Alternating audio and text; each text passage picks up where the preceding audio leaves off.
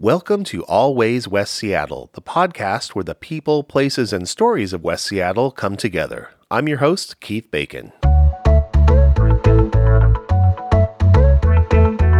In this episode, we talk to Tracy Record of West Seattle Blog for the origin story of her essential local news outlet, and Lars Fujikawa of the semi mysterious Delridge Maritime Historical Society about their tribute to a notorious name in West Seattle history. But first, we've got another new segment. It's called Tastemakers, and in it, we'll sink our teeth into the stories behind West Seattle's most beloved and iconic food and beverage offerings.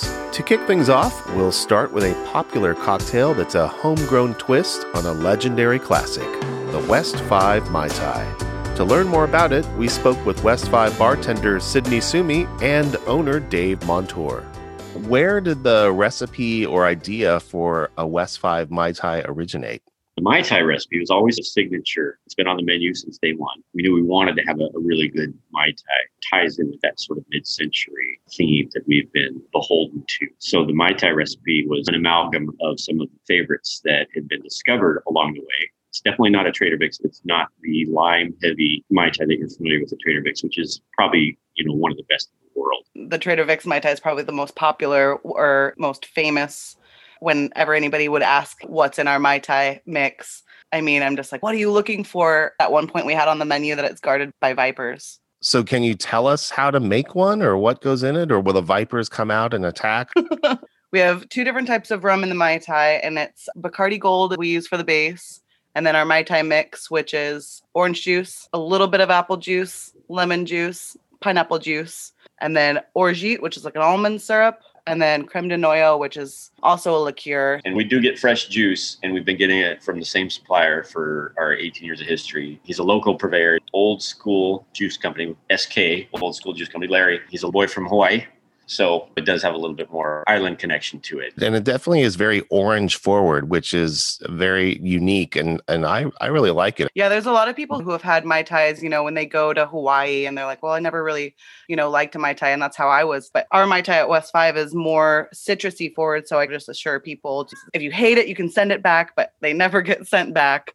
Sometimes if people are more on the sweeter, like they like the sweeter Mai Tais, we'll just put a little float of grenadine in there and it usually will solve that. But the Myers dark rum float is what we put on the top and it's to stir or not to stir is the question. Either, either you let it all simmer down and when you're at the bottom of it, you have the dark rum that's just been like sitting on top of that ice and all the flavors of the Mai Tai. Back before Seattle got rid of all the plastic, we had those awesome stir sticks and people would just keep all those stir sticks. So when COVID happened and we had to shut down, we pulled out a bunch of the old vintage stir sticks and we made mm-hmm. a survival Mai Tai kit and those ones are going fast. That's been our lifesaver during this shutdown is the Mai Tai survival kits. We did it tongue in cheek thinking that people needed the Mai Tai to survive the pandemic.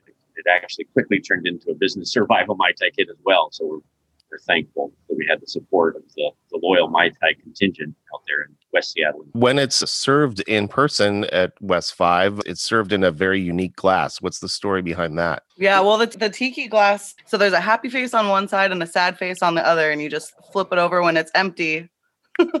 and then, yeah, one's angry, one's happy. But the tiki glass is meant to spark escapism. And I think that sometimes in Seattle, it gets dark and wet, and anything that's served in a tiki glass is just going to take you right to the beach. Absolutely. Do you serve anything else in those glasses?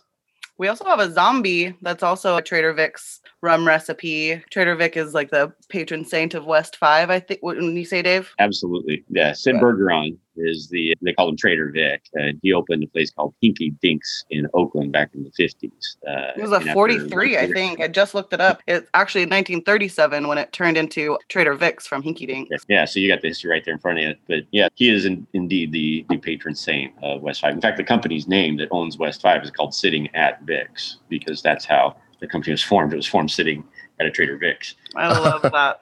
Yeah, I didn't know that. That's great. So, how can people get their hands on a West 5 Mai Tai kit? Order online at west5.com. We have a really nice, uh, convenient e commerce site. You can order it right then and we'll have it ready for you in 10 minutes. Or if you want to pick it up on Friday, schedule it for pickup on Friday. We'll have it ready for you to pick up. We sell the full kit, which comes with your glassware. And then we have a smaller version, which is just a set. And that's just the facts, ma'am. That's rum, Mai Tai mix, and orange and some cherries. And uh, it comes with a nice little instruction card. So there's no question about how to make the perfect Mai Tai at home and it's a nice little setup. And it's also priced for the neighborhood, neighborhood friendly pricing on those. Like Dave said, it's super easy ordering and it goes right to our computers. There's no third party or anything. It's a really cool thing that we have on there. Our Mai Tais are available in the survival kit, which is what, $75? and that's you get two glasses, you get leis and those vintage stir sticks, and then the Mai Tai set without the glasses is 50. The refills are 15 and that's just the juice. It's a quart container of the Viper guarded recipe and that's all available on our online website. And I think that we're running out fast on those vintage stir sticks. Yeah, the vintage hmm. stir sticks are in very short supply. So those are going to probably last us through maybe through the anniversary in February. Yeah, we're turning 18 in February. Well, there's something to celebrate and also a nice way to collect a little piece of West Seattle history and support a local business and bring a little tropical escape into your life. Escapism. It's been beautiful here lately, but when it gets dark, it's always nice to have a tiki. Mai Tai, take me away. Mai tie take me away. I love that. Thanks so much for sharing the stories and the secrets. And I'll keep my eyes peeled for those vipers the next time yeah. I come in. Thank you, Keith. You know, it's been an honor to, to serve these Mai Tais throughout the years. And the fact that it's become iconic in the neighborhood, it's a sense of pride. I know for Sydney and for, for myself for sure. West 5 is open every day but Sunday, noon to 8 p.m. Can't wait to be back there for happy hour. Hopefully, that time is coming soon.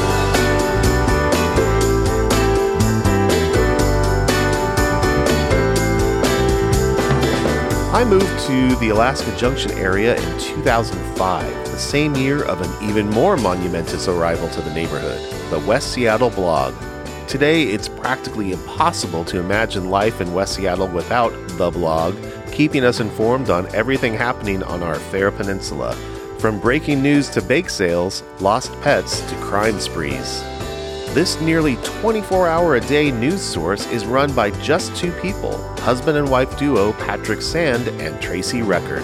In this first part of my interview with editor and co publisher Tracy, we'll hear the origin story of West Seattle Blog, how much it's grown, and what they've learned along the way.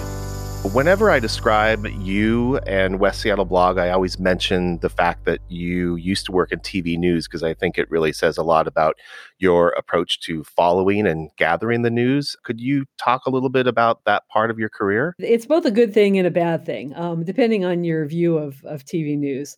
The mm-hmm. one thing that I think it, it really works for here is that I learned how to write and report in very concise, simple, compact terms as opposed to I, I, did work in newspapers as well when I was very, very, very young.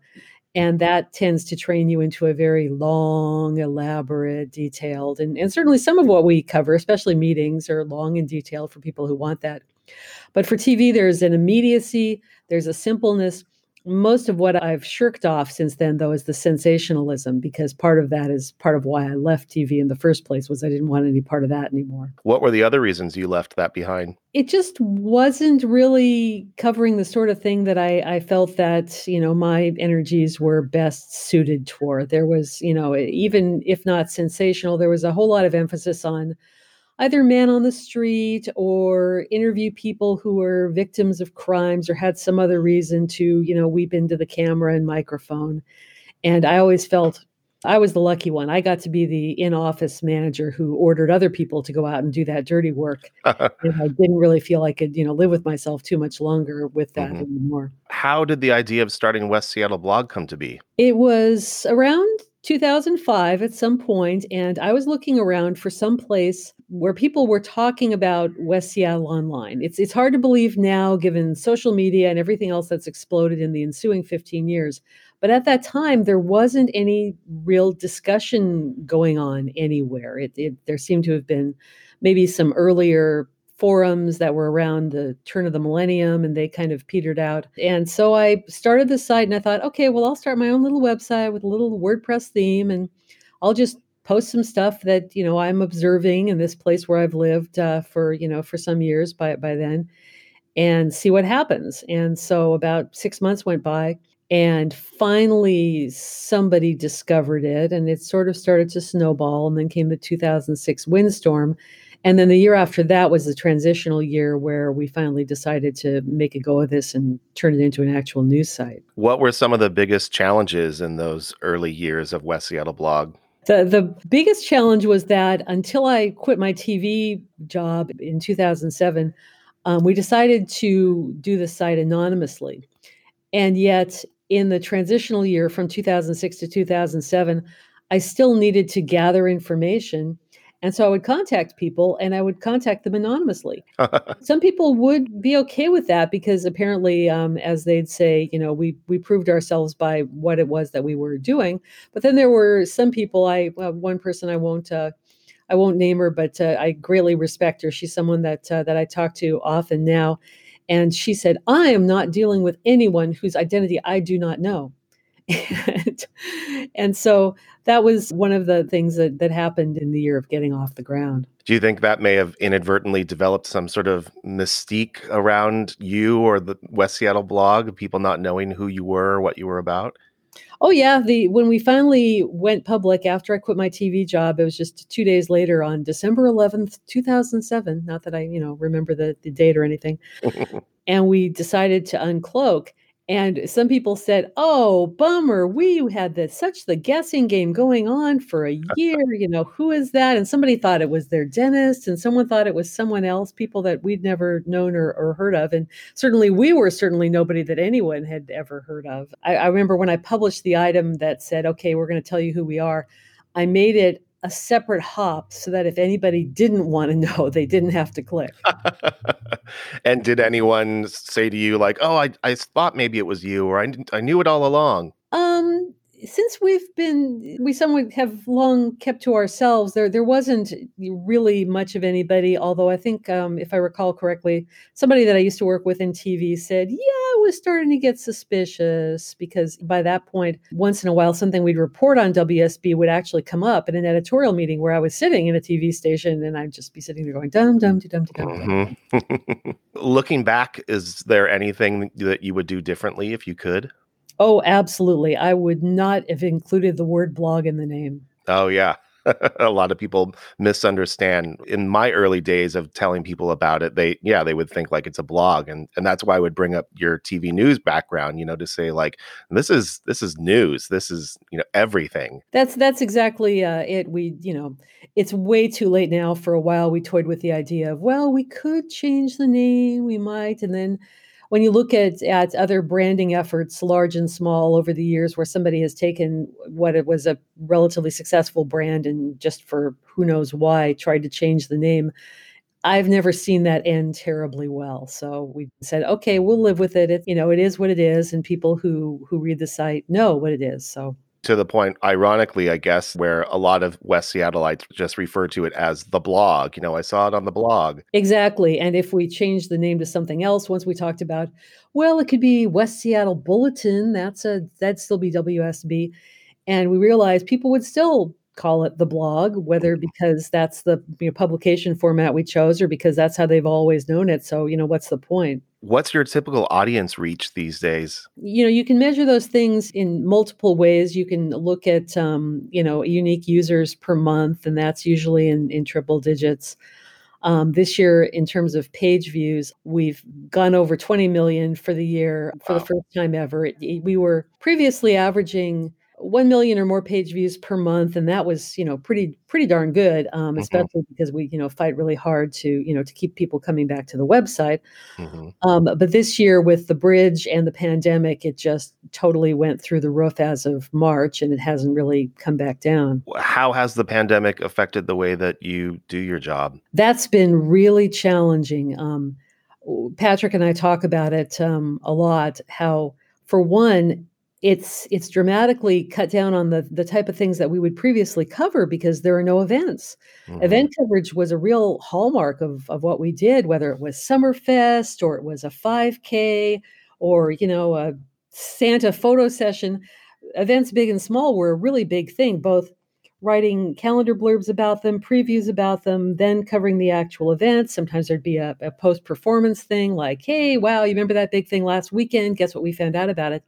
And all of that has just been out the window. So, for one, it's been a big change in material. For two, um, because we're we're not exactly spring chickens, and there's some pre-existing conditions, we've tried dramatically to limit what we've done in person, mm-hmm. and it's meant a lot of um, what I call drive-by photography more than ever. like exterior of building, pull up, you know, shoot camera out car window, and and keep moving. Back uh, pre-pandemic times, I mean, you did cover so many meetings and presentations and events and hearings, and I always wondered, like, what? How do you schedule your day? How do you manage to do it all? Generally, there haven't been too many overlaps. There, there, you know, during the heyday of community meetings, um, there would be, you know, two or three sometimes on the same night and so patrick would cover one and i'd cover the other. But everything else um, you know managed to happen. I do a lot of work and and still do and certainly lends itself to the pandemic era by email. And the cool thing about that is that i tend to be more of a far more of a night person. So i can send people notes or ask questions and notes and things at you know one o'clock in the morning um, as opposed to everything having to be during a you know nine to five type of window also, Gmail enables you to schedule things. So if there's a question I'd want to ask somebody in government at one o'clock in the morning, I can schedule the note to go out at 8 a.m. and still write it at 1 a.m. When I talk about West Seattle blog with other people, something that is very common for people who read it and follow it is um, if you're in West Seattle and you smell smoke or you hear a siren or you see a UFO landing, the first place you go to is West Seattle blog or your Twitter feed, and there will probably be the answer for it. And people jokingly always say, like, does she ever sleep? And do you ever sleep? Oh, absolutely. More than uh, more than previously, really. The, the one time, which is an absolutely terrible time for something to happen and we rely on people texting us or something is uh, the window between oh say 3 a.m and 6 a.m patrick gets up early and i stay up late and so there's usually somebody you know within earshot of the scanner the rest of the time. Earlier this month there were a couple of things that happened in that window and it was just darn you know luck. There was a car went into the water off of alki and uh, nobody texted and so it was like it never happened and i felt really bad about that but uh, that's like one miss in a you know year of hundreds of events. So yeah. it's every so often. And it really is, for the most part, just you and Patrick doing all of this. Us, but also, you know, the the community. Um, and again, that's something that I I try like hell not to ever take for granted and to appreciate so much because so many things come in by text or by email just moments ago, somebody sent me a picture of a development sign that went up at a site that's been idle for a couple of years. And without that, we'd, you know, we'd be nothing. I mean, I have places where I go to look up things online to try to get on the head end of something.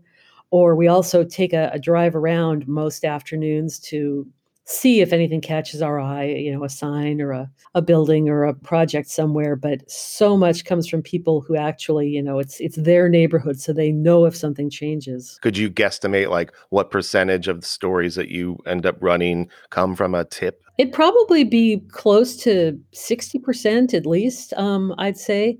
Um, I may be underestimating that because it, it varies wildly, but that's you know wake up in the morning and see what's what's in the inbox and it's you know something something as simple as i found a bicycle that somebody obviously abandoned on our corner so can you post it and see if it's something that somebody had stolen from them? And then it's really exciting when that actually works out and, and things get reunited. Or the development sign or somebody noticed some other change um, and it's it's really great to be able to either find out the information or debunk a rumor um, because that's something that that you know at least my research skills can be applied to. About how many emails texts or posted comments do you field on an average day? Well those are you know they come in from all channels um, two email accounts which probably have 100 good messages you know not counting the spam which takes an increasing amount of time to just you know delete mm-hmm. and so forth um, comments varies wildly on whether there's something that's you know worth chatting about or not. Often the average is about 100 a day, and then of course there's tweets and you know somebody might send something in direct message or just a you know an at notification or something, and that's usually a dozen or two dozen. It really depends on what's going on, especially if there's something like a power outage or a storm. And then there's a, a ton of contributors, which is really great. We had that big weather event just one week ago today, and there mm-hmm. was all sorts of people sending flooding videos or pictures, and, um, which is good because otherwise the problem is we can't really leave the, the base on a time like that, or we'd get stuck in it probably. My interview with Tracy Record continues in the next episode of Always West Seattle, where we talk about dealing with commenters, misconceptions, and what the future holds.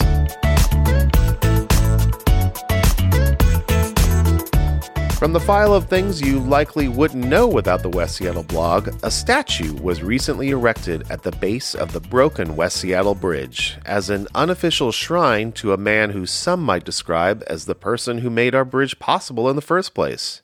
To learn more about this homage to our local history, we spoke with tongue planted firmly in cheek to one Lars Fujikawa of the so called Delridge Maritime Historical Society. What's the history of the Delridge Maritime Historical Society? Not a lot of history to it, actually. Generally speaking, we've been trying to make the North Delridge, specifically Pigeon Point neighborhood, a little more interesting over the last, I don't know, five, six years. Mm. Never really had a name until Rolf came along. Uh huh. So. Rolf was, was the rallying cry? Yeah. Rolf is such a do you know much about Rolf Neslund? That was one of my questions for you is mm-hmm. about this bust that was recently erected yes. underneath the West Seattle Bridge, which the Delridge Maritime Historical Society created in conjunction with the Center for General Annoyance, from what I've read on the West Seattle blog, uh, to yeah. create the, a shrine and garden of commuter despair recognizing Rolf Neslund. Who was Rolf Neslund and why is he important to memorialize? The original West Seattle Bridge, to take a little history lesson here, was a lower span about where the Spokane Street Bridge is now. And it really was disliked by the people of West Seattle because even in the 50s, 60s, they would have traffic backups. In the mid 70s, the city fathers of West Seattle got a, a high level bridge financed by the state of Washington but there were kickbacks and bribery involved. The state speaker of the House actually went to prison for it, uh-huh. and the whole project was shelved. But when they shelved it, they had this one caveat it was like if there is an emergency the federal government would come in and build a new bridge. Okay. And just a couple months later, five o'clock in the morning, an 80 year old alcoholic Norwegian ship captain piloting the Antonio Chavez, a freighter, rams the upright bridge. Nobody gets hurt. The bridge is rendered completely useless. And imagine this the federal government has to jump in. Coincidence? And Rolf Neslund was that 80 year old alcoholic ship captain. We've just speculated over many beers over mm-hmm. the years that, that there had to have been like a deeper story here. I think it would make like an amazingly interesting film noir. of a bunch of maybe real estate investors who want to uh, buy up a lot of cheap real estate in West Seattle because you can't get there from here decide to pay off the probably oldest sea captain piloting ships in the in the Puget Sound mm-hmm. to go out and end his career on a high note, so to speak. and the other thing is, is Rolf, his life went downhill from there. There's a book actually about the crime of his murder, mm. like a year later by his wife, uh-huh. supposedly over quote unquote pension money, huh. which pension money really there's not a suitcase full of crisp hundred dollar bills buried in the backyard or something. Oh, yeah. Yes, he's murdered by his wife, cut up into pieces, burned in a burning barrel behind the house, and dumped in a pig field. Wow. Yeah, and they finally figured this out by finding blood behind the ceiling tiles of the rec room and the carpeting or something like that. So mm. it's a long, horrible story. And, you know, somebody like that has to have a memorial somewhere. Though, quite frankly, from everything I've read, he was a horrible individual. Maybe not who you wanted to have a memorial to. But in surreal 2020, let's be honest, there are weirder things going on right now. Yeah. So. Yeah, for sure. What was the reaction to the shrine after it was first installed? The one that was put up down there, we put up, and it was people don't know people don't know what to say, that sort mm-hmm. of thing, and it was stolen within four days. so the first Rolf disappeared. Mm-hmm. And it was like, oh, okay. He's out there somewhere. It's got to be in someone's backyard on the back of their truck. I don't know where it is, but yeah, it disappeared pretty Mhm. quick. Uh, yeah, I think that's just art criticism. And what motivated you to replace it so quickly, and what did you do differently this time? We did a different casting, so it's a it was a heavier it was a heavier head, lower center of gravity. I think someone just jumped up there and maybe tried to jump on Rolf's shoulders and were surprised that the quarter inch plywood that uh, we originally put in it maybe broke. Ah, So it's a heavier duty installation this time. uh huh. So anybody who wants to get physical with Rolf is going to be a little more surprised that he, he doesn't just completely bend to their will. So Noted. Uh, what was the creative reference point for the bust of Rolf? I don't know what creative reference point you have on something like that. It's just something that it's a silly thing that you want to do to remind people. Uh, it's, it's also the crisis with the ri- the bridge we have now almost requires uh, a new Rolf to come along and just Yeah. What do you think Rolf Neslund would have to say about our current situation with the bridge? I don't speak Norwegian. I don't really know what he would say. Does the Delridge Maritime Historical Society have any other plans for the future? We've been casting heads, not unlike Rolf's, but Uh-huh. smaller, and hiding them in the neighborhood. Um, that's the way we've been getting through the uh, pandemic. And people and kids enjoy finding them, kind of like an Easter egg hunt. How many are out in the neighborhood right now? It depends because they get stolen. So probably 15, Oh, probably wow. at the moment. Yeah, sometimes it was probably as high as 20 at some point. But yeah, they're cement heads. They're they're usually in right of ways and parkways and stairways and things like that. And all over West Seattle? No, all over Pigeon Point. All over Pigeon Point, okay. pretty, pretty, pretty local. Yeah. We've we've been doing we've been doing things like taking old campaign signs and repainting them and leaving them around for years. And at one time we did a a, a life size Doctor Who TARDIS and stuck it over the the neighborhood entrance obelisk down in the the park on 22nd. what are you hoping people will take away from a glimpse or a moment with this memorial? I want them to think about what Seattle was before what we are now. hmm But there are a lot of weird characters in, in Seattle history. Have you ever heard of Marion Zioncheck? Uh, I haven't. He was the congressman from the city of Seattle in the early 30s. He was a New Deal Democrat. Uh huh. In his second term, he went completely insane. And there are incredible, hilarious, sad stories about his his second term in office. High functioning alcoholic, manic depressive. Actually, there are stories of him taking over a phone switchboard and jumping into phone calls to find a woman that would actually go out with him. And then he married her Wow. and they went to the Virgin Islands on uh, a honeymoon, wrecked four cars in three days, and actually had the Marines have to be sent out to rescue him from a riot.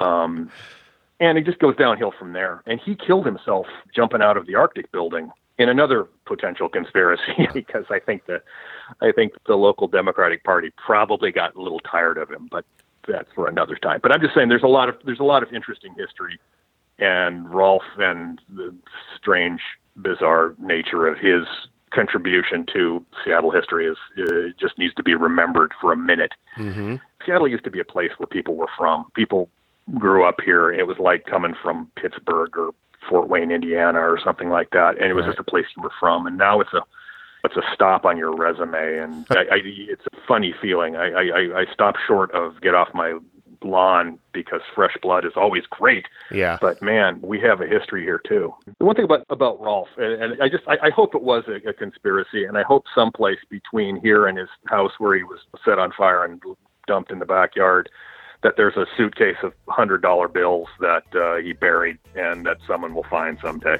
That's my my one hope. So, in addition to cement heads, we should be keeping our eyes open for a suitcase full of cash. Yeah, let's hope. Yeah.